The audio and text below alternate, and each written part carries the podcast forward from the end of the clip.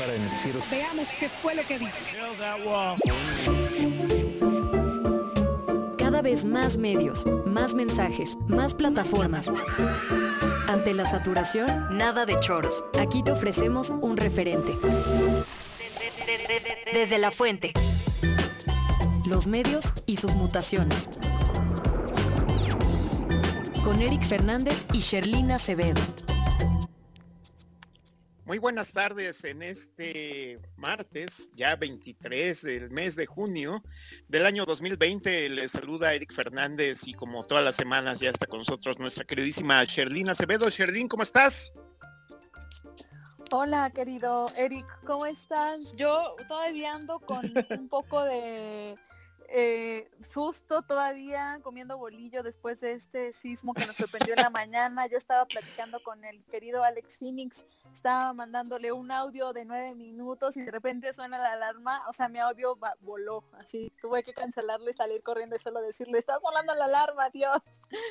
Adiós, fue, adiós. Fue, muy chistoso. Fue, sí, la verdad que después del sismo de 2017 creo que ya nuestra generación, al menos a mí sí me pega bastante el susto y bueno, afortunadamente no ha pasado a mayores en la Ciudad de México y pues estaremos reportando aquí en 99 como ya han estado escuchando en los cortes informativos y nosotros desde nuestra trinchera también lo vamos a hacer, Eric. Y qué gusto que sea compartir contigo micrófonos una vez más aquí en Desde la Fuente. Y también Aldebarán, muchas gracias por estar allá en cabina siendo nuestro productor de hoy una vez más. Así es, eh, pues un fuerte abrazo al de Barán que nos escucha y nos da seguimiento allá en Santa Fe y también un fuerte saludo a Sandra Sofía que este martes no, no estará con nosotros, pero bueno, está aquí también en este espacio desde la fuente. Y vamos a estar bueno. Eh, comunicación telefónica precisamente con Diana que ya nos está escuchando por acá. ¿Cómo estás? Muy buenas tardes, un fuerte abrazo. ¿Qué tal? ¿Cómo están? Pues igualmente. Hola. Fíjate que nos, nos decía precisamente eh, nuestra queridísima Sherlyn que se despertó un tanto este, movidita. ¿Cómo, ¿Cómo la están pasando por allá? Sher. Ah, Diana, creo que perdimos la comunicación con Diana Manso. Ahorita en un momento la vamos a restablecer. Ella está en Oaxaca y es una eh, periodista independiente y reportera que ha estado en distintos medios de comunicación. Entre ellos ha estado reportando todos los incidentes y todas las cuestiones locales que ocurren en Oaxaca para Aristegui Noticias y en esta ocasión la llamamos para que estuviera con nosotros, acompañándonos y dando este reporte puntual de lo que ha ocurrido en Oaxaca, precisamente que es donde ya Murad ha confirmado a la segunda persona fallecida eh, a, causa del más bien del sismo de esta mañana. Y, precisamente estamos, platicando con ella. Se cortó la llamada, Diana, ¿cómo estás? Retomamos contigo. ¿Qué tal, Diana? ¿Cómo, ¿Cómo estás? Bien, bien, bien, pues aquí después de este susto, ¿no? Y la atención nuevamente que llegó a Oaxaca con este sismo de 7.5 grados que fue alrededor de las 10 con 29 minutos. Y bueno, pues este, lamentablemente hubieron dos personas que perdieron la vida, un hombre y una mujer, además de daños a viviendas, hospitales, caminos, también y se activó pues la alerta de tsunami por protocolo, aunque no, no por fortuna no hubo nada de esto, pero pues sí, por protocolo se, se activó en la costa de Oaxaca. Y bueno, pues ahorita es el recuento de los daños pues sobre todo que se mantenga la calma ¿no? entre la ciudadanía, porque en medio de esta pandemia donde nos piden estar en casa, pues la gente tuvo que abandonar sus viviendas y salió, ¿no? Para resguardarse también de, de ese susto y de ese miedo, recordando que pues nosotros en esta zona del Istmo hubo ya un sismo hace, va a ser tres años, en tres años. y todavía en la etapa de reconstrucción, o sea, sí se ha avanzado en un gran porcentaje, pero pues muchos todavía viven en refugios temporales, mucha gente no tiene vivienda o la tiene a medias o en obra negra, entonces esto también pues viene a juntarse en medio de todo lo que está pasando y luego de la situación también de los muertos que apenas, que apenas ocurrió eh, el domingo y el lunes en San Mateo del Mar, pues esto viene a desencadenar una situación muy complicada en la entidad, pero pues eh, con la calma esperemos tener, poder salir de esto. Por lo pronto pues hay derrumbes en la zona de Oaxaca Istmo este, y no hay paso, ¿no? De la vía federal panamericana y también el tramo de Pochutla, eh, también Huatulco, hay un este, derrumbe y bueno, la personal de CAO, de Caminos y Aeropistas de Oaxaca, son los que precisamente están dando atención a esta, a esta situación. Y pues la gente, como te digo, no se mantiene entre la atención. Por un lado te dicen que estés en tu casa y por otro lado pues también la gente tuvo que salir de su casa, ¿no? Porque no podía estar ante este movimiento fuerte que sentimos los oaxaqueños y creo que también gran parte del estado de, de la, bueno, de México lo sintieron hace rato, ¿no? Diana, claro, y justamente de lo que estábamos viendo en esta, en esta mañana totalmente, también ha quedado un poco ahí la pregunta, ¿no? De, de estos hechos ocurridos en 2017 en Oaxaca también precisamente, que fue una de las entidades que sufrió más daños, más personas eh, también que fallecieron a causa de esto. Y yo también al, armar este programa con, con, Eric, nos preguntábamos qué ha pasado, cuál es el recuento de lo que ha sucedido en Oaxaca en cuanto a lo que sucedió en, 2010, en 2017, Diana, que tú que obviamente yo sé que has tenido un recuento puntual de lo que ha sucedido en la situación en Oaxaca desde entonces, los afectados y también lo que ha ocurrido y lo que no en, en este sentido en Oaxaca. Pues todavía, ¿no? O sea, no te puedo decir que el 100%, pero sí un buen porcentaje, pues todavía vive, ¿no? En espacios este, improvisados y también, además de todo eso, mucha gente fue defraudada por constructores también cuando entregó las tarjetas de reconstrucción y a pesar de que el gobierno federal ha implementado el nuevo programa de reconstrucción que les ha vuelto a ayudar, pero pues no es suficiente, ¿no? Creo que el recurso no alcanza todavía para que la gente recupere su patrimonio, su vivienda completa eh, tú ves muchas casas que eran vernáculas de tejabana, de todas esas muchas que ya no fueron reconstruidas, ¿no?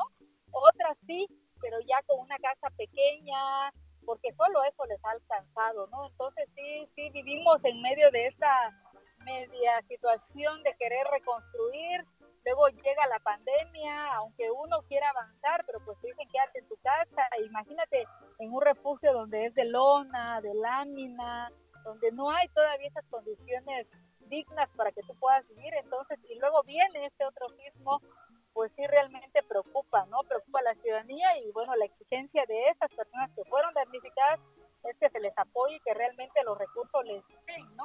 Como te digo, muchos sí ya tienen el apoyo, pero pues también otros no, ¿eh? Y, es necesario que pues reciban este, este apoyo para la reconstrucción digna de sus viviendas, que es lo que ha faltado, yo creo.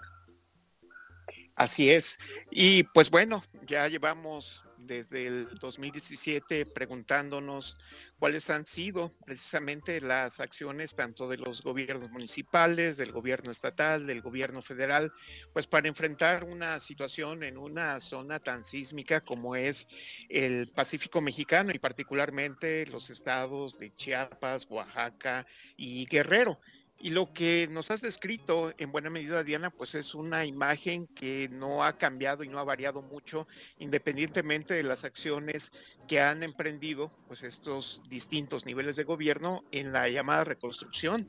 Pero creo que falta todavía muchísimo por realizar eh, sobre todo en la atención de las poblaciones más vulnerables. Y, y, si a esto le añadimos este elemento sanitario de salud que está vinculado con el coronavirus por la pandemia, pues bueno, cuáles son precisamente los escenarios que se plantean en el corto, en el corto plazo, sobre todo ahora pues que estamos revisando en los registros del Sismológico Nacional, que después de las diez y media de la mañana, pues ya van alrededor de distintas réplicas, cerca de 300, de las cuales pues una un poco más sensible. Cuéntanos qué se está viviendo allá en el estado de Oaxaca.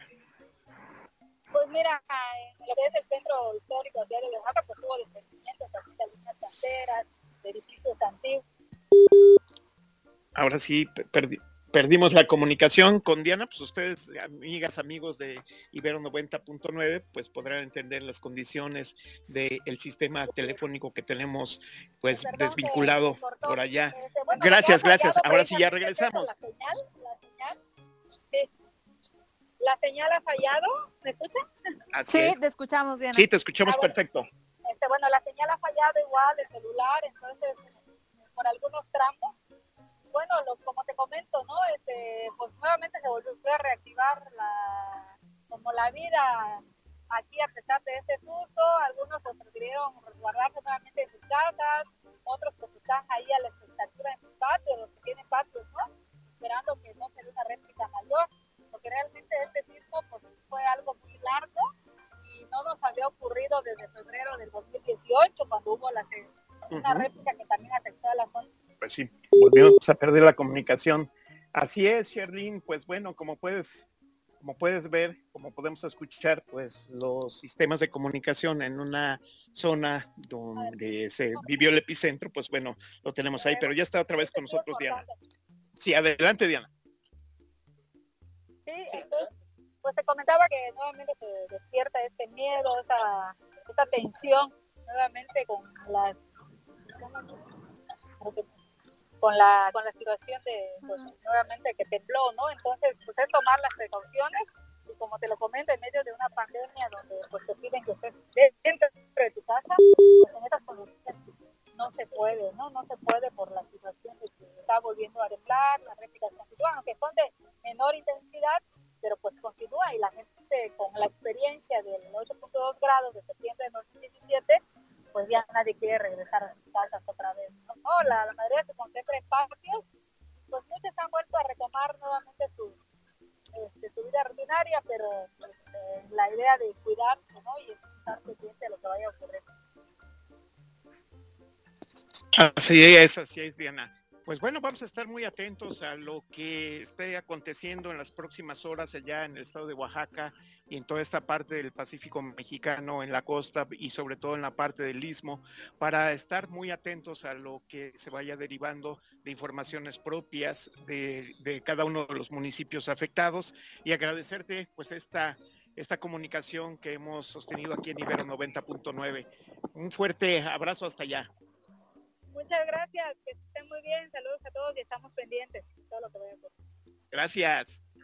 Pues ahí pues. está, ahí está Diana Manso, quien es nuestra eh, responsable en estos momentos, a quien pudimos acudir para que nos diera un reporte de lo que está sucediendo en Oaxaca desde esta entidad que pues eh, desafortunadamente ha sido de las que ya han dado precisamente eh, reportes de personas fallecidas. Estaremos pendientes de lo que sucederá en las próximas horas, porque así es esto de, un desastre o un acontecimiento como el, como el de un sismo. Yo recuerdo que en el de 2017 eh, los reportes también empezaron a salir horas después de, cosas de más daños, de personas fallecidas, que esperemos que no sea el caso, pero hay que estar súper pendientes de qué es lo que sucede. Y obviamente, como se ha estado recalcando, querido Eric, a, lo largo de, esta mañana, recordar que hay que reportar cuando no suena la alarma sísmica, me parece muy importante, porque la alarma puede salvar vidas eh, eh, y no solo en un sismo como este, sino recordemos lo que sucedió en 2017, que muchas de las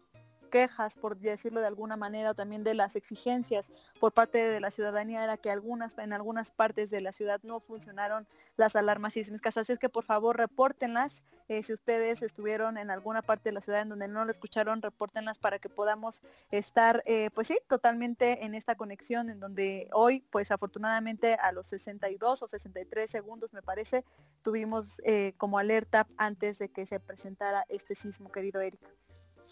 Así es. Pues, ¿qué te parece si nos tomamos un respiro musical para ordenar un tanto, no las ideas, sino un poco el ritmo cardíaco que eh, seguía un poquito movidito hace hace algunos minutos. Sí, totalmente. La segunda, la segunda parte de este programa, quisiera antes de pasar a la canción para ir invitando a nuestro público y quien se está incorporando a la transmisión, vamos a hablar con una eh, colega periodista también bastante eh, joven que está también investigando y está haciendo este reporteo de lo que sucede eh, en torno al COVID, que también no podemos dejar de, de reportar lo que sucede y ella eh, nos, va, a, nos va a dar un tema y una reflexión sobre lo que ocurre con las personas que se encargan de recoger la basura en tiempos de esta pandemia. Así es que por favor quédense regresando de este corte. Y... Regresamos a Ibero 90.9 en esta transmisión un tanto especial que está vinculada pues a los acontecimientos que vivimos hoy temprano por la mañana. Y en este momento nos comunicamos hasta Juchitán, también allá en el estado de Oaxaca, donde ya se encuentra nuestra queridísima amiga ex compañera del programa Prensa y Democracia de la Universidad Iberoamericana, una periodista pues con una larga trayectoria a pesar de su corta edad, Roselia Chaca. ¿Cómo estás, Roselia? Un fuerte abrazo desde la Ciudad de México y recordando aquella transmisión que tuvimos pues días y mejor dicho, horas después de lo que aconteció por allá en el año 2017 en toda esta parte de Juchitán y todo el estado de Oaxaca. Un fuerte abrazo desde acá.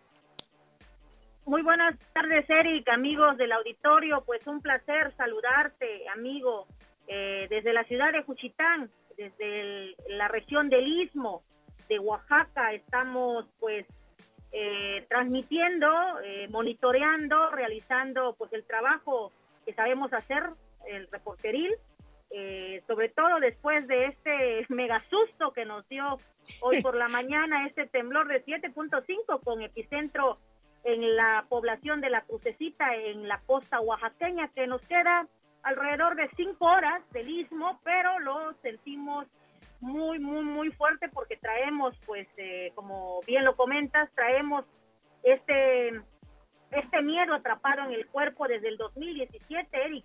Entonces, pues ha sido muy difícil quitarnos eh, esa situación en el cuerpo, en el alma. Y ustedes, y particularmente tú y tu familia que vivieron durante pues largas jornadas, meses, por decirlo menos, pues a la intemperie en aquellas condiciones tantos complicadas, pues veíamos con, con preocupación que al paso de los años y al paso de los meses buena parte del Estado pues no ha enfrentado al 100% este trabajo de reconstrucción y ante cualquier eventualidad como la que estamos viviendo hoy por hoy, pues nuestra preocupación sigue con ustedes y cuéntanos cómo se vivió por allá, por el lado de Juchitán.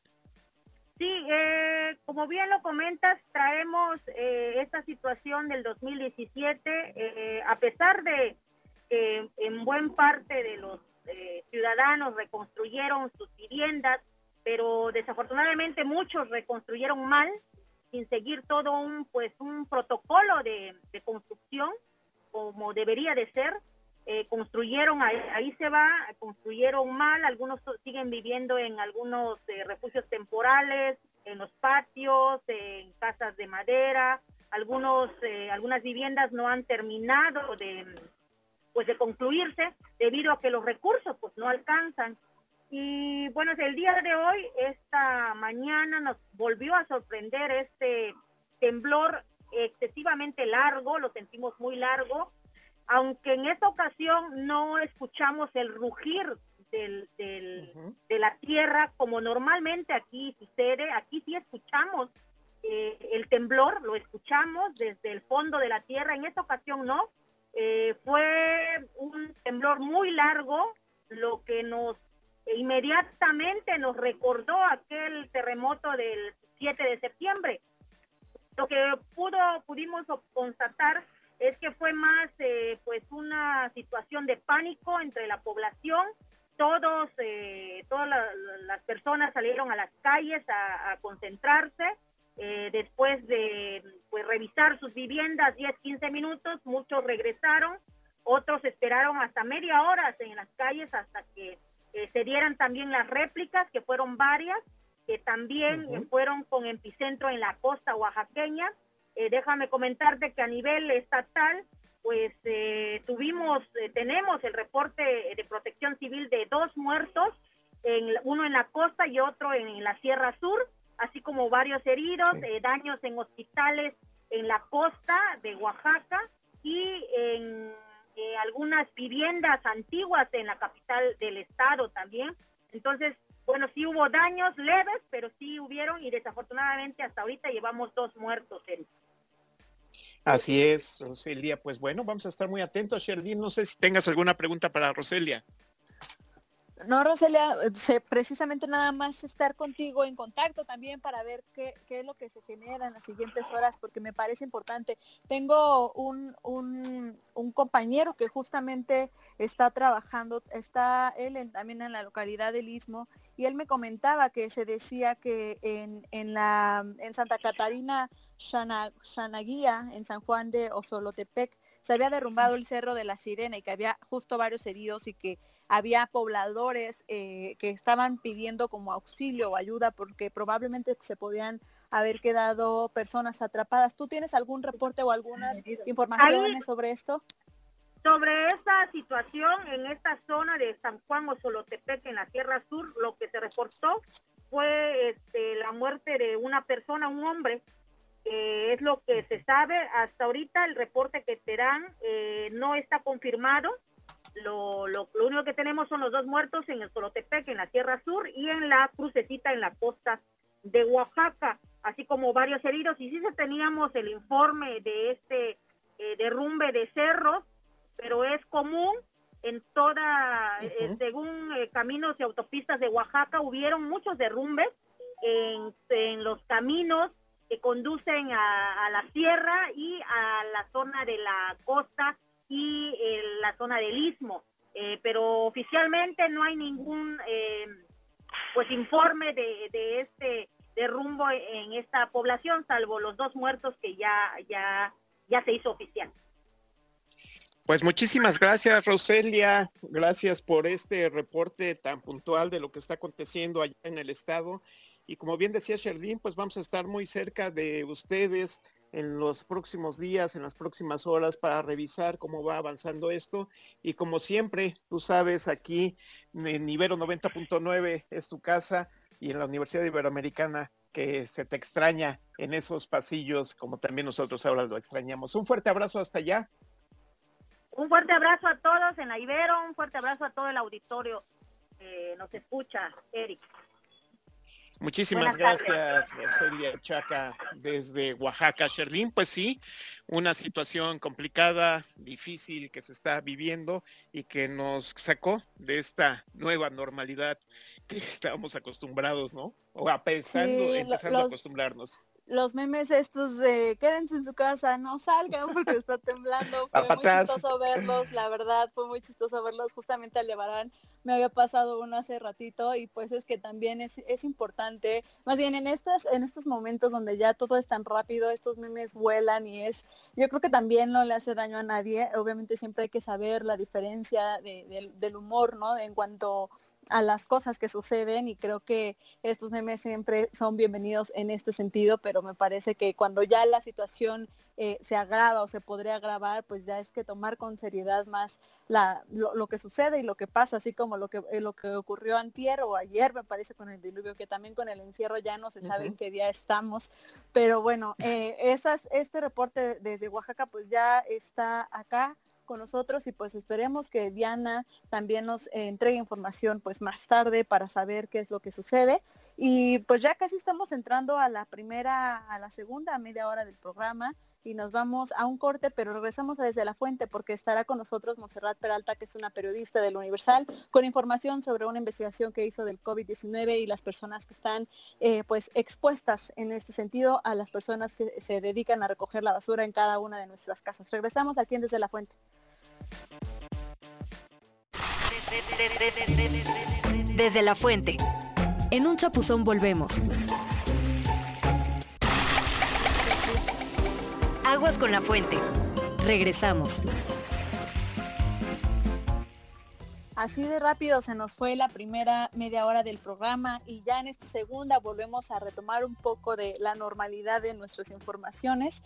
Y le queremos dar el espacio en este, en este momento a Monserrat Peralta, que ella es una reportera de investigación del Universal, es abogada, eh, también se llevó el premio Rostros de la Discriminación en 2018 y ha estado muy involucrada en temas eh, pues periodísticos y en este caso, en este momento, que la invitamos para que justamente nos platicara sobre algo que a mí me consternó días anteriores sobre eh, el COVID y cómo afecta a las personas que recogen la basura. Y, lo digo abiertamente porque precisamente una de las personas que recoge basura aquí en casa, en mi fraccionamiento en la Gustavo Madero, falleció por COVID. Nos dieron las noticias, eh, pues sí, la, la, que es como encargada del condominio y entonces ella eh, nos empezó a así a alertar a los vecinos de decir, oigan, por favor, ustedes que están en esta, bueno, en esta que están generando residuos, por favor, necesito que también hagan de su parte y tomen en cuenta que estas personas pueden estar en riesgo. Y creo que en, en algún momento, entre todas las informaciones que tenemos, no nos ponemos a pensar en esto y creo que es un espacio importante que lo, que lo abordemos, porque precisamente Montserrat hizo un trabajo el pasado 28 de mayo que publicó en el, en el Universal, donde hizo una labor que se agradece mucho y que es, es bien vista en estos tiempos en donde estamos viendo y que con tanta información se pueden perder hasta estos pequeños detalles. Monse, ¿cómo estás? ¿Cómo te agarró el sismo? Y pues muchas gracias por atender la llamada con nosotros aquí en Desde la Fuente. Hola, muy buenas tardes. Pues un poco asustada por el sismo, pero aquí estamos para platicar sobre este tema tan importante. Cuéntanos, ¿qué te llevó a, hacer, eh, a poner la mirada en esta información eh, de entre tanto que tenemos de qué de informar en, eh, en durante la pandemia? desde antes de que se decretara la pandemia y que iniciara la cuarentena, yo ya me había preguntado en qué condiciones iban a trabajar el personal de limpia de la Ciudad de México y pues empecé como a monitorear el tema desde antes. Eh, me di cuenta de que publicaron eh, un protocolo de manejo de residuos y pues ciertas directrices de cómo manejar los residuos en la ciudad. Entonces, a lo largo del tiempo fui analizando si esto se estaba cumpliendo o no, o si solo se había quedado en el papel, como muchas veces sucede. Lamentablemente, pues esa no fue la excepción. Y igual solo las recomendaciones estaban quedando en el papel y platicando ya con trabajadores y trabajadoras de limpia de diferentes alcaldías, pues ya me contaban ellos en su día a día varias de las experiencias que han tenido y al igual eh, pues lamentables decesos de algunos de sus compañeros. Así es, eh, Monse, sin duda uno de los trabajos pues poco recompensados y con una visibilidad pública pues de segundo nivel que no es considerado así de entrada socialmente como un ejercicio pues yo creo que altamente productivo, pero necesario en nuestras grandes ciudades, pues tiene que ver con la recolección de la basura. Si bien este ha sido un asunto que se le ha dado en otros momentos de, de nuestra vida, pues alguna referencia sobre los administradores de, de, los basureros, etcétera, pues pocas veces encontramos este tipo de reportajes como el tuyo que se bajan precisamente al nivel de la reflexión de esta cotidianidad que todos los días la vemos eh, referida por una campana que pasa por nuestras calles y que salimos y ni siquiera nos preguntamos cuáles son estas medidas de seguridad que toma la gente para llevar y transportar estos residuos que tenemos pensemos en una situación de pandemia, en una situación de emergencia sanitaria, pues donde hay una importante cantidad de desechos, pues pañuelos, guantes, cubrebocas, hoy más que nunca. ¿Qué es lo que pudiste tú apreciar en las entrevistas que realizaste con los trabajadores de limpia?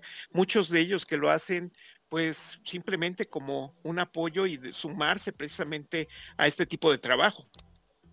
Eh, pues una de las cuestiones más importantes es que en general me comentaban que la ciudadanía desconoce y no hace la separación adecuada de residuos, que debe ser en orgánicos, inorgánicos reciclables e inorgánicos no reciclables y sanitarios. En esta última categoría entran los que usted mencionaba, como cubrebocas, pañuelos desechables, chicles, cepillos de dientes, guantes y colillas de cigarrillo. Eh, en este caso, estos residuos que acabo de mencionar deberían de estar en una bolsa aparte rotulada que diga eh, con la leyenda residuos sanitarios y se le debería de avisar al personal de, limpia que ese, eh, esa bolsa en específico trae ese tipo de residuos para que ellos no la abran porque entonces si no ellos estarían teniendo contacto directo con este tipo de residuos que pudieran llegar a estar contaminados. Eh, uno de los ejes de la investigación fue justamente rastrear cuántas personas en la Ciudad de México pudieran llegar a estar en sus domicilios con el virus del SARS-CoV-2. Eh, entre ellas, pues las personas que tienen síntomas leves, las personas que ya fueron dadas de alta de manera voluntaria o por mejoría, y las personas que únicamente están teniendo un seguimiento domiciliario. Eh, las personas que tienen eh, el virus de COVID-19 pues están en constante contacto con residuos que pudieran llegar a contaminar. Y si no tienen un debido tratamiento, pues esta cadena de contagio podría aumentarse. Entonces es importante hacer esta separación. Me comentaban algunos de ellos, por ejemplo, eh, una persona que trabaja en la alcaldía Tláhuac, que recuerda perfecto que una señora le entregó eh, una bolsa y cuando él la abre para vaciarla a su carrito, eh, la señora le dice, no, no la abras, porque trae ropa de una persona que falleció por COVID-19. Esto se lo mencionó hasta que él ya había abierto la bolsa. Ese es uno de los casos. Eh, hablé con personas de siete alcaldías distintas. Igual me comentaban que en general las personas no rotulan las bolsas, no separan la basura en, estas categorías que mencionábamos y que incluso pues eh, a los que les toca estar eh, como barrenderos también les ha tocado tener que levantar cubrebocas, guantes y demás. Entonces, eh, pues no hay como este debido cuidado de parte de la ciudadanía de avisar, ¿no? Y tampoco creo que de parte de las autoridades hay como muchísima difusión, falta más bien difusión sobre cuál lo que cuáles son los pasos a seguir para evitar este tipo de contagios.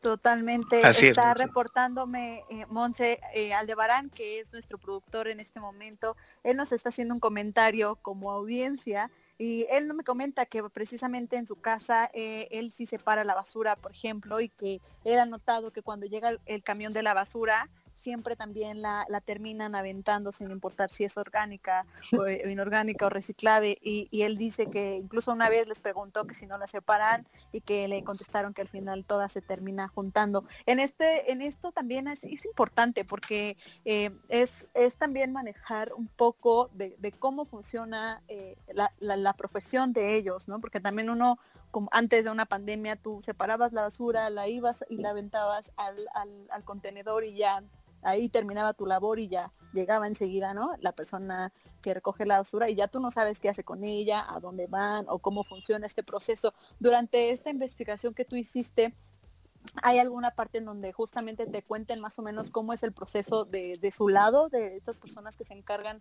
de recoger la basura en nuestras, en nuestras casas?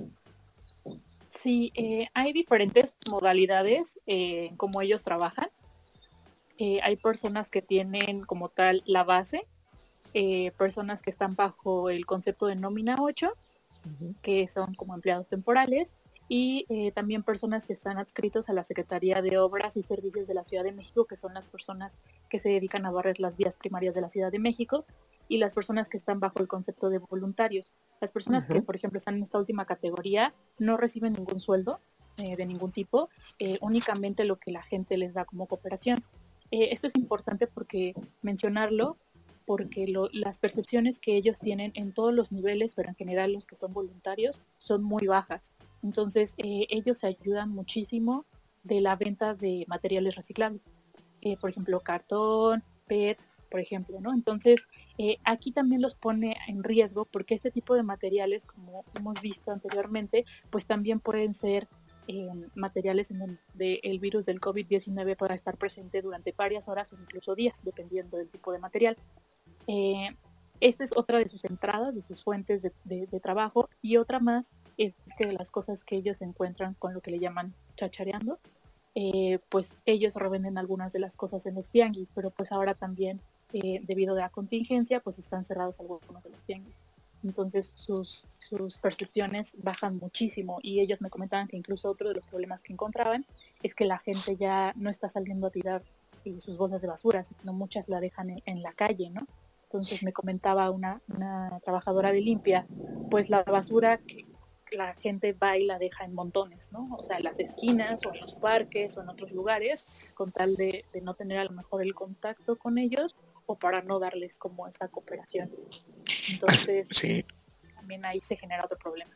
Otro problema importante que tiene que ver con nuestros mecanismos, nuestros métodos internos en las propias casas. En esta investigación de Montserrat Peralta que nosotros podemos seguir a través de la publicación de la misma en el portal del Universal, pues evidentemente nos marca un asunto que vale la pena considerar uno pensaría que los residuos de las oficinas, los residuos de las grandes empresas, de las fábricas que tenemos aquí en el Valle de México, sería la mayoría de lo que consideramos residuos o basura que se emiten y se ponen en los camiones, pero no, casi el 48% pues son residuos o basura provenientes de los domicilios y si no tenemos este cuidado imagínense, en una situación de alta vulnerabilidad con los trabajadores de la basura. Y yo aquí invito a la gente que nos escucha, nuestros amigos y amigas de Ibero 90.9, que revisemos cuáles son las condiciones de trabajo de nuestras compañeras y compañeros de la limpia pública. Es decir, si realmente nosotros podemos contribuir con algo, porque como bien indica Montserrat, pues viven en buena medida pues de este tipo de aportaciones que les podemos dar, no solo dejarles la basura, sino también pensar que están haciendo un servicio de alta peligrosidad en estos días, hoy más que nunca. Entonces, pues bueno, frente a esto, valdría la pena que reconsideráramos nuestros hábitos de reciclaje, ¿no, Monse? Así es, y también pues considerar que ellos también están en la primera línea de batalla, al igual que los médicos, bueno, que el personal médico, enfermeras y doctores. Entonces creo que también es muy importante eh, poder apoyarlos a ellos y, pues que también en la medida de lo posible la ciudadanía haga eh, esta separación de residuos. Y en el caso eh, también quería mencionar de que una persona tuviera sospecha de tener COVID-19 también rotular las bolsas y avisarles al personal de limpia que esas bolsas pudieran llegar a tener residuos que podían estar contaminados con COVID-19 para así que ellos tengan como un cuidado distinto con, los demás residuos. oye, Monse, y aprovechando aquí, de lo que tú lograste entrevistar a estos trabajadores, a estas trabajadores, ¿cuánto están ganando más o menos a la semana, a la quincena? ¿Cuánto perciben en términos de, ingreso? Depende un poco como de las estructuras que, les explicaba hace un rato, pero en promedio me decían que ganaban como 1.700 al, al mes. O sea, súper, súper bajo. Es, es, una cantidad muy baja, y, sí. Pues también se ve reducido porque pues eh, se cerraron los centros de reciclaje por un tiempo y también pues los tianguis en donde ellos revendían algunas de las cosas que, que sacaban de ahí. Entonces eso también llegó a mermar sus, sus percepciones. Totalmente, Monse. Pues muchísimas gracias por estar con nosotros y contarnos esta otra mirada de lo que sucede también durante una pandemia y que sobre todo estemos en este momento eh, invitando a la reflexión de, también cuáles son nuestros hábitos y sobre todo eh, justamente poner atención a cómo estamos haciendo esto. Me parece que creo que en este momento, y creo que como han dicho eh, Gatel, ¿no? En algún momento, en algunas conferencias, que ya no esta pandemia pues eh, va a estar, ¿no? O sea, probablemente lo dijo en algún momento con Denise Merkel que iba a estar hasta 2021 y entonces es quedarnos con este hábito de siempre este, cerrar bien las bolsas, este, separarlas conforme eh, se debe de hacer y eh, ahorita en momentos de pandemia, creo que post pandemia también, tener justo ese hábito ya, ¿no? Dentro de nuestra, de nuestra, forma de vida, rotular las bolsas para que cualquier otra cosa que suceda, eh, pues sepan, porque eh, ahorita puede ser esta pandemia del COVID, pero mañana o dentro de un mes o dentro de varios meses no sabemos qué otra cosa nos puede afectar y que también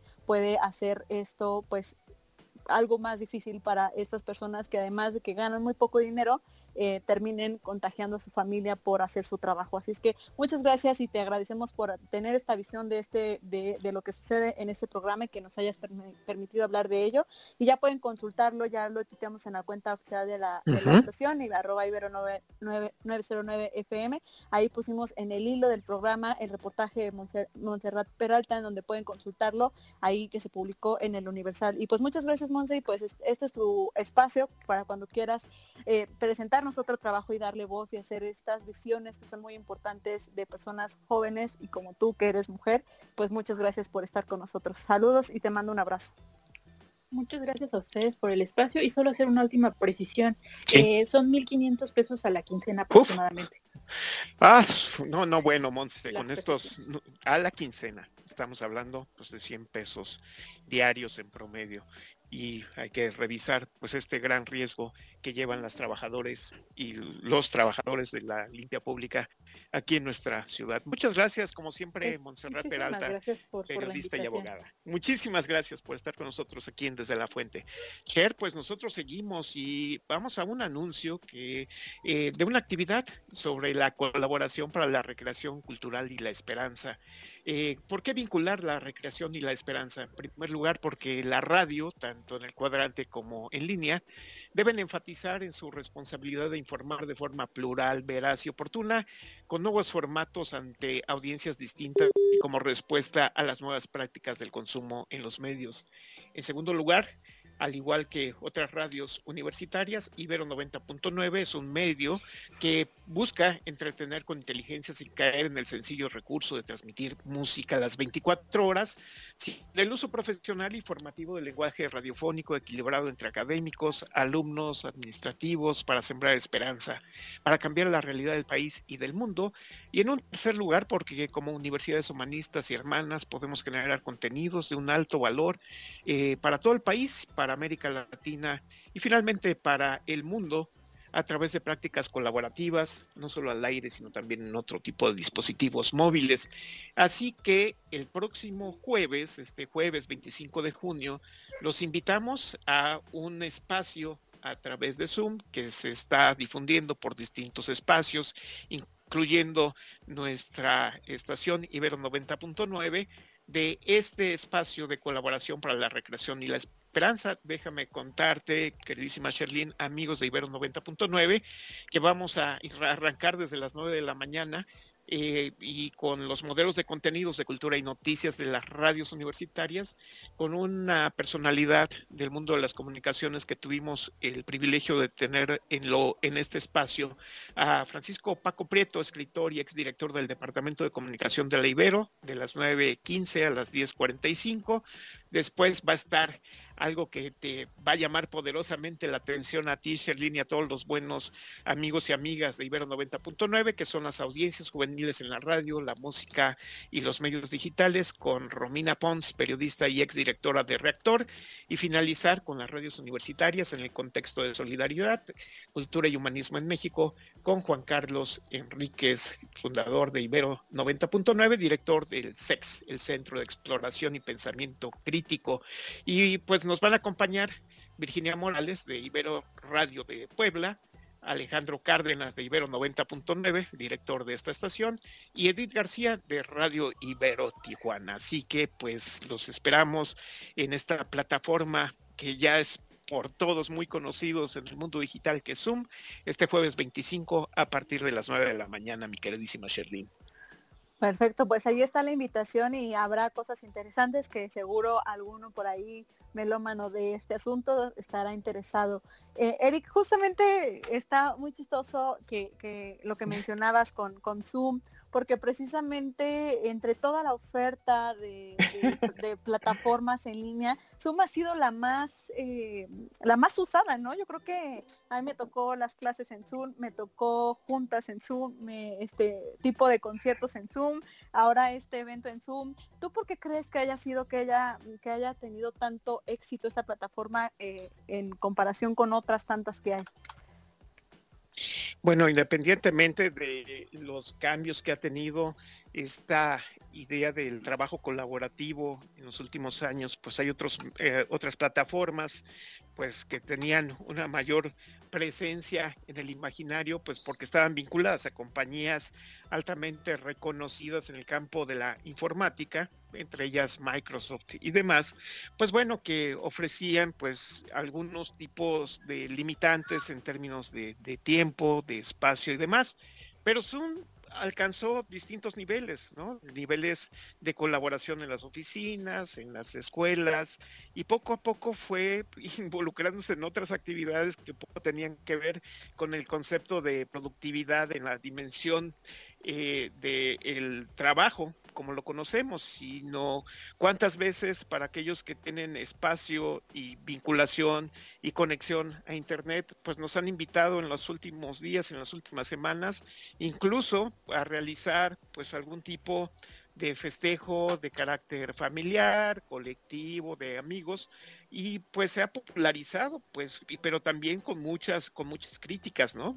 yo recuerdo una experiencia que tuve la primera semana que nos fuimos, eh, pues, al confinamiento y que tuvimos que utilizar esta plataforma eh, pues todavía con condiciones muy, muy extrañas que pues en, la propia clase, bueno, no es cierto, en una junta en la cual ni siquiera yo era el administrador, pues alguien entró por ahí y empezó a hacerse cargo de la pantalla que se comparte, ¿no? Imagínense pues la calidad de las cosas que se estaban finalmente hackeando en ese momento para la sorpresa de todos aquellos que estaban siguiendo esta junta. Así que pues ha sido pues un, reconocimiento pues a la facilidad, pero también a esta propia viralización de la plataforma, o como tú, Sherlyn.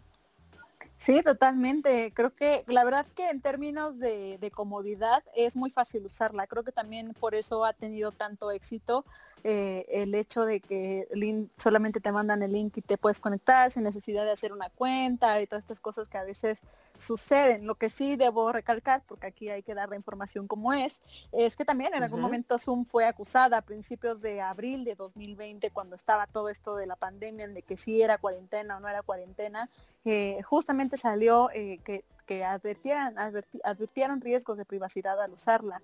Eh, en, esta, en esta pues, pandemia, justamente la protección de datos es tan importante también y en algún momento fue, fue acusada e, incluso se, dieron alternativas como, como Jitsi, por ejemplo, que también la, he usado, Yami, Mombo. Jitsi es la que más he usado y, y es otra de las plataformas que eh, de acuerdo a las, a las políticas de privacidad, dicen que no, no generan o no, no roban tus datos, pero en este momento creo que ya no sabes si sí o si no roban y además nosotros solitos damos nuestros datos usando FaceApp o no, querido Eric.